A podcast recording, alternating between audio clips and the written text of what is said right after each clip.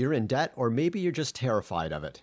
COVID hasn't helped with that. But listen, you got this. Today, we're going to tackle that debt. Welcome to Stress Test, a Globe and Mail podcast where we look at how the rules of personal finance have changed in the pandemic for Gen Z and millennials.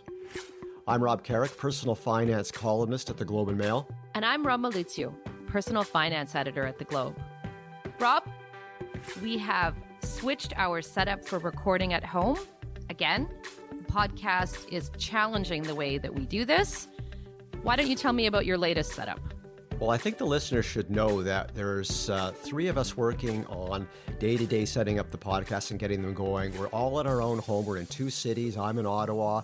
Roma and our producer Hannah Sung are in Toronto. We're trying multiple technologies to get the best possible sound, and I think we finally arrived at the right thing. But it's involved a lot of different technology, learning a lot of different things, moving our blankets up and down and to the side, and but I think it's all worth it. Hopefully, when you're listening to this, you'll keep in mind that some of the sounds are just us living our lives during this pandemic. And hopefully, some of it might make you laugh. I'm pretty sure I heard your wife bringing in the groceries the last time we were recording, Rob. Quite possible. And I think that if you listen quite hard, you will be able to hear my son practicing guitar in the room next door. I know he's getting good. Either way, these are all everyday sounds that the producer might not want here in an ideal situation, but there you have it. Everyone's experiencing this reality now, so hopefully when you listen, it'll make you feel more at home. The topic of today's episode is debt. Debt is a huge issue, never more so than in the middle of a pandemic. We're focusing on it because debt is a huge problem for many people and a huge source of stress. You know, I've been tracking debt as a big personal finance storyline since the end of the last financial crisis. Debt has gotten bigger and bigger, and I've seen many surveys uh, in the past few years document how stressed people are about their debts. And then we get the pandemic on top of that. I think this makes it the number one risk to people's finances in the pandemic. How much do you owe, and how able are you to keep up with what you owe? Every episode of Stress Test, we're talking to real people and experts to see how the basic rules of personal finance have been stress tested by COVID 19. Here we go with episode two. Today, we're tackling debt. Stress Test is brought to you by CPP Investments, manager of the Canada Pension Plan Fund. The fund is sustainable with over $500 billion in assets, thanks to CPP Investments. Learn more at cppinvestments.com.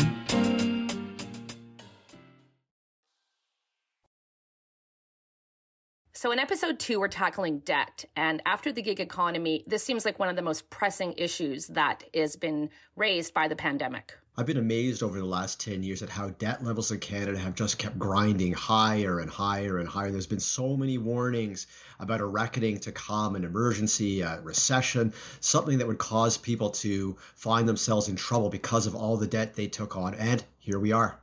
There certainly was a time that debt was considered socially unacceptable, but we've seen the steady erosion of that notion, of this idea that borrowing is a last resort.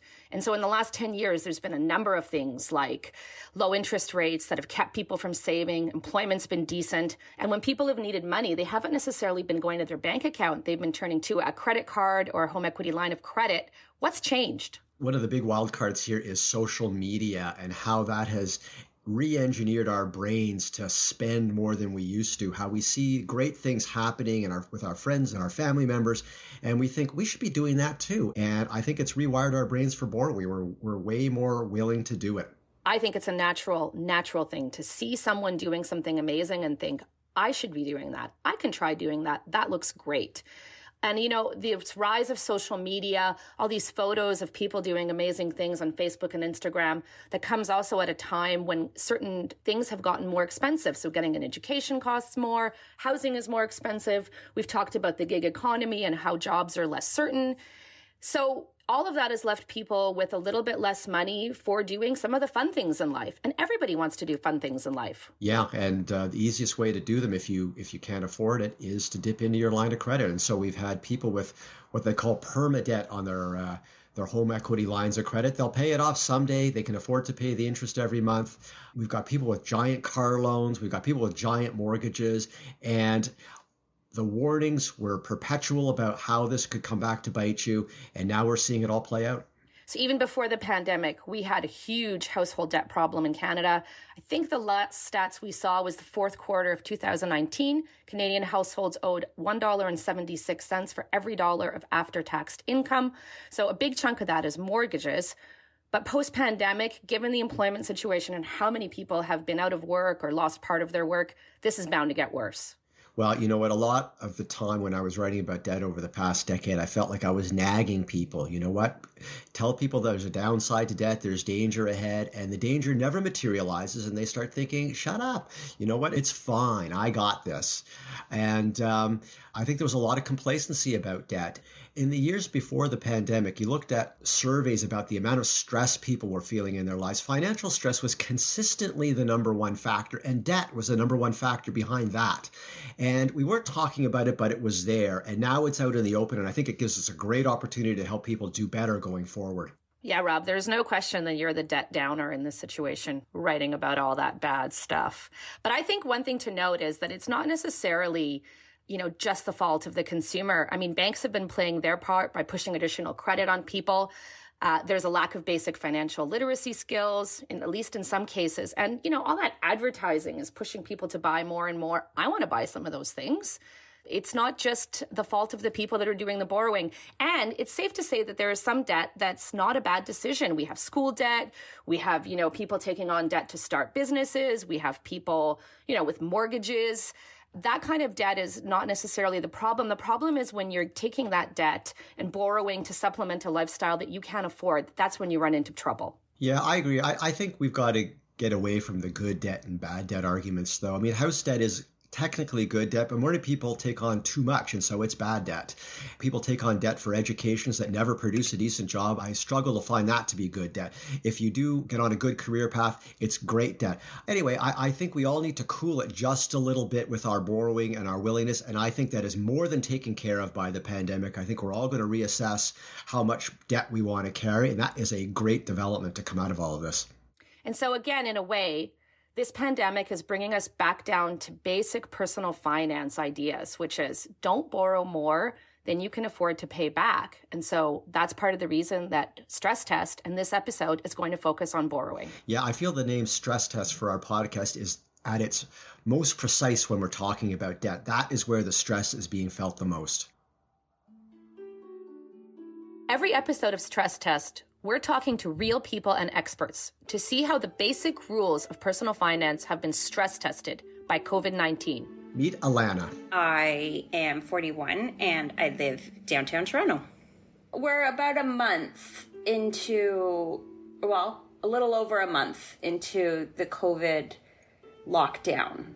And I would say that after rebuilding and sort of reinventing, it's been almost every week that an income stream has disappeared. Alana was doing freelance admin and operations work, and then when COVID hit, she was one of 3 million Canadians who lost most or all of their income within the first couple of months. At the moment, I'm not doing much for a living. Um, all of my income streams have dried up, so I don't. Um, I don't know what's next. Alana's in debt. She has been for years. Now that she doesn't make money, she's not sure how she'll pay it off. But how did she get into debt in the first place? I think 2006 is how long I've had some of my debt. And so I took a student line of credit out and student loan, and, you know, I think it was like $24,000. It was a student loan from a bank, and her dad co signed. After school, Alana had a bad breakup and decided she wanted to travel the world to find work with a working visa. I went to London somewhat on a whim. I had broken up with a boyfriend, and I had a really good friend that lived in Malaysia. And she was like, Well, just come and visit me. And I thought, Yeah, I'm gonna. And so I did. I went to Japan and Malaysia and just sort of traveled around and did like sort of that beaten trail where you go, you know, from Malaysia, Singapore, through Thailand and Laos. And I, I did the big, the big travel for five months Alana made her way to London in the UK. She got lucky right away with a job in events for a publishing company. I think my salary was £30,000 a year. She still had that school debt from back home in Toronto, so how was she making it work? Bank of Mom and Dad really helped a lot. She was working a lot and even saving a bit. But think back for a minute. Do you remember 2008? The world's markets came crashing down due to a financial crisis. And you could really feel it, like the tenseness and the guys on the street selling the papers talking about, you know, everything's falling apart. Alana came home to Canada not necessarily by choice. I had to come home. My visa was up. You know, moving abroad and coming back is that reentry is actually much harder than leaving. it's just like you're coming back to like a different world. So that was really rough. She came back to a job that paid $32,000 a year which is just not living wage. And she couldn't find the money to put towards her debt. I was just paying the minimum, so basically I just pushed the debt under and just kind of ignored it as much as I could. and then finally, in 2017, uh, I got a job with a big firm. Uh, I worked my way up pretty quickly and finally had a livable salary where I was able to uh, pay all my bills and make some plans. Alana was on the right track, but she found the job very stressful. So she left and took a different one with an $8,000 pay cut. Unfortunately, that job didn't work out either, and she still had that mountain of debt. Exactly how big is that debt today? I want to say 28,000. Even before she became one of the millions of people who lost their income in the wake of COVID, Alana knew she needed help she went to a nonprofit credit counseling agency, Credit Canada. Well, they consolidated my debt for me. Debt consolidation is when you take out a new loan to pay for a bunch of smaller debts. Basically, you're just putting everything into one big pile and trying to service that one debt with a lower interest rate. This is an option when you're in trouble with your debt. It can be easier to manage, and Alana found it helpful. But at first, Alana wasn't sure what to expect going to a credit counselor. And when I went in there, I was petrified. I was like, she's going to yell at me or I don't know what I thought, but the credit counselor did not yell. She's almost like like a doctor with like no judgment and but she's just been so helpful. And like just even asked me about my mental health, which was just like the sweetest thing. Now that Alana's with a credit counselor, she's been getting some knowledge around different types of savings. I don't know, maybe I feel kind of stupid for not thinking about this, but I always wondered why people had checking and savings accounts. And pe- sometimes people would take things out of their savings accounts. I'd be like, but isn't that a savings account? Her counselor explained.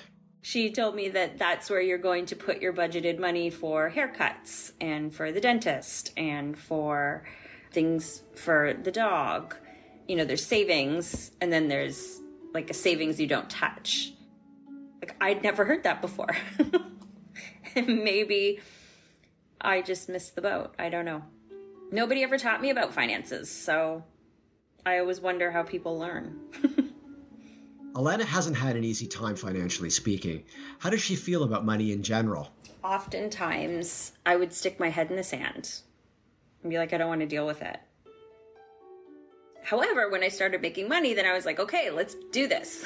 let's let's do something about this. And I guess my thought was always if you don't have the money, what what like what can be done kind of thing. Like like some people would call me I forget it was right when I lost my job and they're like, Why aren't you making a payment? I'm like, listen, you can't squeeze blood from a rock. Like, I don't have the money. it's a cold, hard world out there.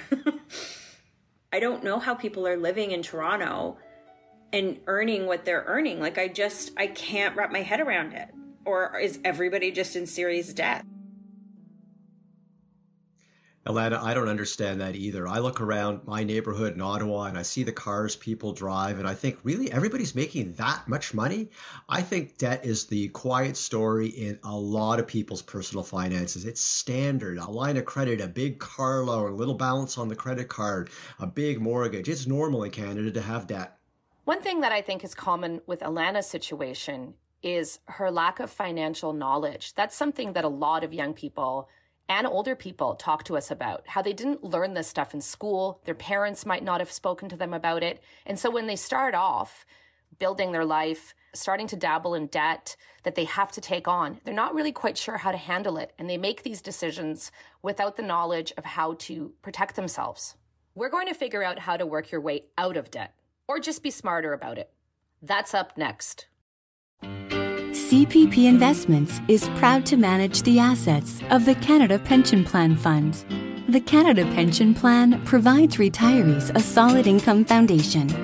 In support of that important priority, we've built a well balanced and globally diversified portfolio. It's designed to be resilient in the face of wide ranging market and economic conditions. Through good times and bad, our professional investment teams have helped make CPP a plan that contributors and beneficiaries can count on for generations to come. Learn more at cppinvestments.com.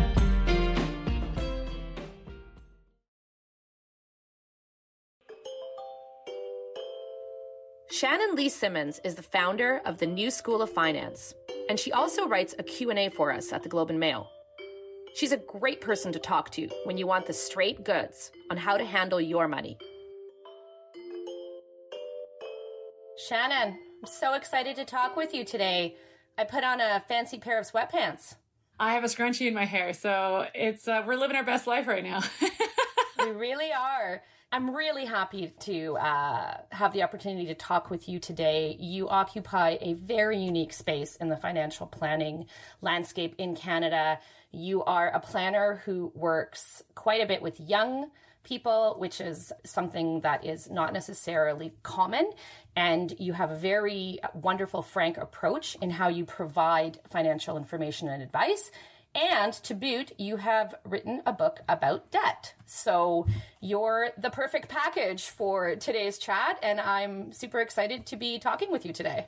Oh, well, thanks for having me. This is, I love, I could wax poetic about debt all the time, every day. So let's get started here. When do people start getting into trouble with debt? And when I'm speaking about debt, I mean non mortgage debt. Does it start when they get their first job, their first credit card? Tell me what you see. I think there's two entry points that I typically see. So the first major one is student debt and graduating with student debt into uh, an economy where you're not really making a lot of money. Maybe it's a gig economy type of situation. So you've got minimum payments that are due. And so that is the the first place where you can kind of kick off your cycle of debt people who have a lot of privilege and don't graduate with student debt are so far ahead of the game compared to some of their peers who may be starting life in the red, right? That would be place number one. And then I actually see it happening later on in life, usually in people's um, early 30s into late 30s. And the second kind of wave, if you will, of debt that I see is house, car, kids, childcare, can't make it all work. Um, there's been maybe a couple parental leaves that really kind of kick you to the curb financially, and then kids cost money, and so there's never really the pickup. And if you've bought a house, there's always something. The porch has to be fixed, or this has to be fixed, or the there's a leaky pipe or something. And at that point, I find emergency accounts don't really exist anymore. So people are kind of living quote paycheck to paycheck, and so often that's when I see people slipping into credit card debt that then is paid off with a home equity line of credit, which then inevitably goes up and is continually rolled into a mortgage at renewal. So you're never really building that equity and just banking everything on housing prices rising. So those are the two major sweeping times that I see debt accumulate. If someone has to borrow money, what are the best and worst ways to do that?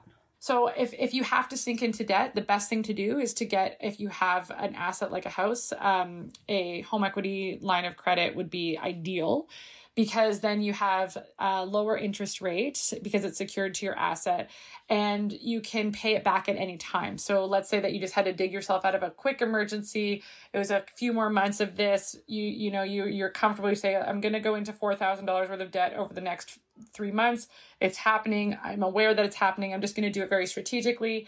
Um, and then you have 4000 well with a line of credit we can easily pay it back and you haven't been charged that much interest you know in the grand scheme of life that's not going to rob you of a safe retirement or potentially haunt you for years to come the worst way would be uh, the, those super high interest rate debts so some of the online borrowers that are out there right now can be extremely high interest rates. And then what happens with things like payday loans is that you take money, the interest rate is so high, it can be as high as 35, 50%. Um, and then you have to pay that back and you never end up getting caught up. And so you can almost instantly get caught in a debt loop without any room to breathe. So that would be the absolute worst way to go into debt. We want to try to stay away from the high interest rate debt. I mean, everyone knows that, but it's it's hard to actually practice that if you don't have any other access to debt. We heard from Alana earlier in the episode, and uh, what struck me about her situation is how frustrated uh, she was with her debt. She feels like she can't make any headway paying it down and she was feeling apathetic, like she was never going to get ahead of it. I mean, obviously, no one wants to be in debt, especially now with COVID adding this extra layer of anxiety about uh, people's finances. But what do you see? How do you think people really feel about their debt? Yeah, I think the word apathetic uh, is a really important one. In everybody's life, there's a time when you don't have debt, and then you become a person that does have debt. What happens is, and this is what it sounds like with Alana, you kind of get used to being in debt if you weren't able to make headway. So if you didn't have an income that was high enough that you could live a reasonable living, like a reasonable life, and pay down debt at the same time, because keep in mind, once you have debt, a portion of your money goes towards that just to service the interest every single month. And then what happens is you go from a place of fear to like oh, I have to pay this back. I'm going to never, uh, you know, I'll, I'll, I'll, every single paycheck I'll put everything to debt and I'll live off of you know ten dollars a week and like all these very aggressive plans. That's all fear based planning when we're very afraid of it. And then after a while, when you keep failing at those plans again and again and again because they are completely unrealistic. At that point, you start to shift the self talk to what's the point? I've tried so hard for so long, and it's going to require something so huge in my life, a major shift for me to get any headway, that this is kind of like my new normal. And when you feel yourself go from being afraid of debt to apathetic about it, I think that for me as a financial planner, that's the dangerous part fear is motivating and we just need to harness that fear for positive and we can do something about that. But apathy is not motivating. And so if we can avoid going to the apathy zone, then that's a big win. But if, if a lot of clients um, are already in that apathy zone and the only way to get out of there is hope, and so we have to provide them with a plan that feels doable and reasonable. I want to touch on something that you've mentioned that uh, I think is really important. And I don't think we can talk about debt without talking about social media. We've all felt this fear of missing out. We've all looked at other people's Instagram account and social media accounts and seen all these pictures of them traveling to wonderful places or eating amazing meals at great restaurants. What kind of pressure? How much of this are you seeing? Uh, you know, in terms of social media, getting people to spend when they otherwise might not have. I see a ton of it. The example I always use is the travel one because it's a big one. One of my clients, they were planning to go on a summer vacation and it was like a camping trip. It was like $2,000. They had saved for it. Nothing would have ended up on debt. It was completely within their means and they were stoked. Their kids were stoked. They had done it for years, very excited. And then over March break, this woman, she you know followed some of her kids' friends' parents on it, on you know Instagram or whatever. So she's seeing what her kids' classmates are doing for March break, and the kids' classmates are like going to Mexico. And that was motivating enough for her to be like, you know, we should rent a cottage. We should rent the jet skis. We should do the things. We should do something special. And like eight years ago, that wouldn't have happened because she would not have ever had access to photos of classmates vacations and how fabulous they were that would have been creepy of her to like ask, you know, at pickup, being like, "Can I see the photos of your vacation?" Like, ooh. But now she can see them whenever she wants. And those photos often hide a very different reality than what they're showing. Yeah, like this family went to Mexico, like that's real. But maybe they fought the whole time and it was terrible. No one ever comes home and posts their credit card bill after their vacation. So don't forget that like all of that stuff costs money, and you have no idea how that family or that person is affording that. So I think social media has really has really had a horrible impact on what we think is normal. It just makes everything feel like you have to be better than what you think you're capable of and then you feel like you're not good enough. You want to throw money at it to make it go away. It must be a hard thing to combat as a financial planner as well, because it's not out there in the open and it's not probably immediately clear why someone's trying to do these things that are potentially not something that they can financially afford. Yeah, it is. I will say this though. Whenever somebody has debt, one of the first questions that I'll ask is like, you know, what's your debt story, so to speak? So, like, how did we get here? And one of the big deciphering moments or like the questions that I can ask is, you know, has this been a slow build over time or did this happen all at once? And that will really indicate to me the type of spending that's happening. So if someone comes in and they're like, I've just had a financial emergency, my cat was sick and it was $4,000 in surgery, like, okay, well, this isn't a person with a spending problem. They have debt because of an emergency savings problem.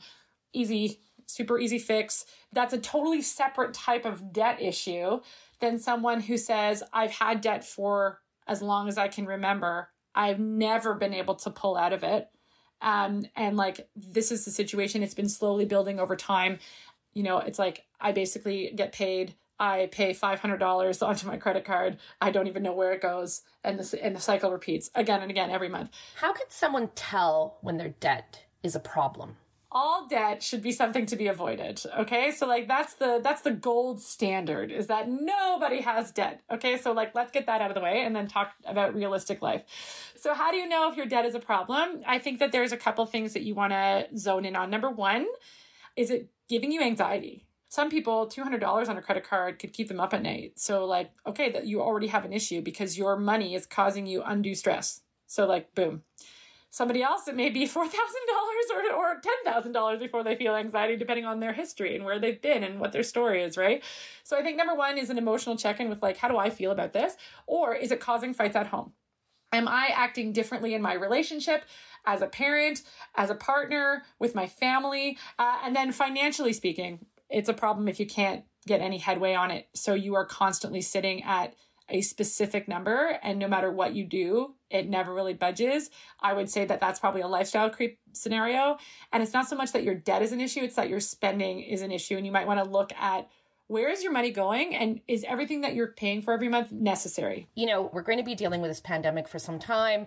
It's a good heads up anyhow because people should be you know, stress testing their finances to make sure that they can absorb things like this. If you're listening to this, how can you set up your finances so that you would be prepared for something like this to happen the next time it come around? Or, you know, how can you be ready for this? What are, what are some specific steps you can take with your finances in order to be ready for this? Okay, so number one, uh, being as debt free as possible. Uh, so again, not counting mortgage or even car loans sometimes, but consumer debt free is important because the less places your money has to go every month, the more flexible that you are financially, so that if your income takes a hit, you can bounce back. That's that resilience thing, right? So trying to get uh, debt paid off sooner rather than later is a really good way to like recession proof or depression proof or pandemic proof your life. Um, the other thing I would say is building up that emergency account. I've been harping on this for years and they are so not sexy. Everyone hates an emergency account. The most common thing I hear is, I want to make my money work for me. Why would I leave it in a high interest rate savings account earning like 1% when my TFSA is earning 6%? I mean, not, not in this climate, but I've heard that for many many years. And what I think we don't really realize, and I think maybe the pandemic has brought this to the forefront, is that that emergency account was doing something for you. It was providing you with a, a, warm blanket of calm at times when your anxiety might be through the roof if you didn't have it. So, those are the basics. I mean, I'm sure everybody knows those things, but really taking it seriously to do it. And so, implementing that, I think, is the last piece. So, getting yourself on a cash flow plan where you're doing monthly contributions and if you're self-employed you're doing um, you know percentages like okay well 2% or 3% of my revenue goes towards emergencies and that kind of thing. And um, if you're self-employed also making sure you're paid up on your taxes. I think that's another thing you want to make sure that you're doing to recession proof your life. And then lastly um, one of the big things that i've seen is like having a strategy to balance your investments with your mortgage and which one is more important. So having access to money knowing when and how to be liquid with your money with big sums of money and really looking at the mortgage is like okay if i can pay this down sooner than maybe was scheduled then i can i'm more resilient and i can bounce back from a setback much faster. So no longer will the emergency fund be this quaint idea that your parents had and maybe not potentially relying on a line of credit, but actually having some money set aside. Shannon, I think we've covered everything. Uh, I think that uh, your children are quiet and mine don't seem to have burned our house down. So I think we've done well today. Awesome. Shannon Lee Simmons, always a great person to talk to. She also writes for us at the Globe and Mail, and you can find her at the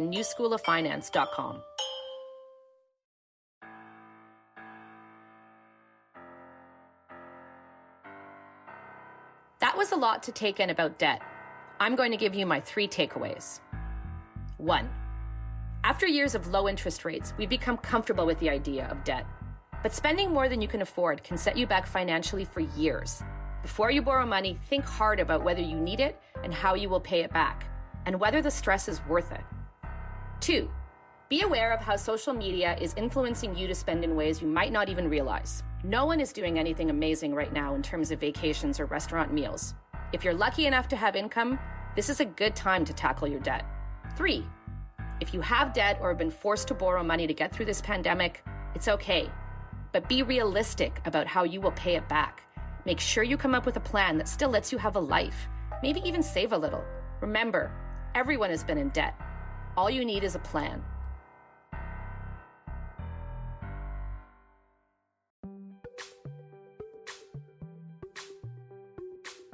Thank you for listening to Stress Test. This show was produced by Hannah Sung, editing and mixing by TK Matunda. Our executive producer is Kiran Rana. Big thanks to Shannon Lee Simmons and Alana in Toronto. Thank you also to Credit Canada. If you like what you heard, let the world know about it. Leave us a rating and a review at Apple Podcasts. And if you know someone who needs this advice, send them this show. Tell them to subscribe to Stress Test at Apple Podcasts, Google Play, Spotify, or their favorite podcast app. You can find us at globeandmail.com, where Rob writes several columns in a newsletter, and I'm behind the scenes helping shape all of our personal finance coverage. Together, we cover all things financial. Thanks for listening.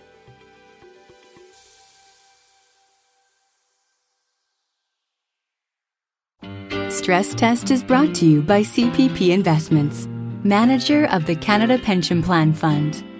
Canadians can be confident in the fund's sustainability. In the last 10 years, CPP Investments has earned more than $300 billion for the Canada Pension Plan.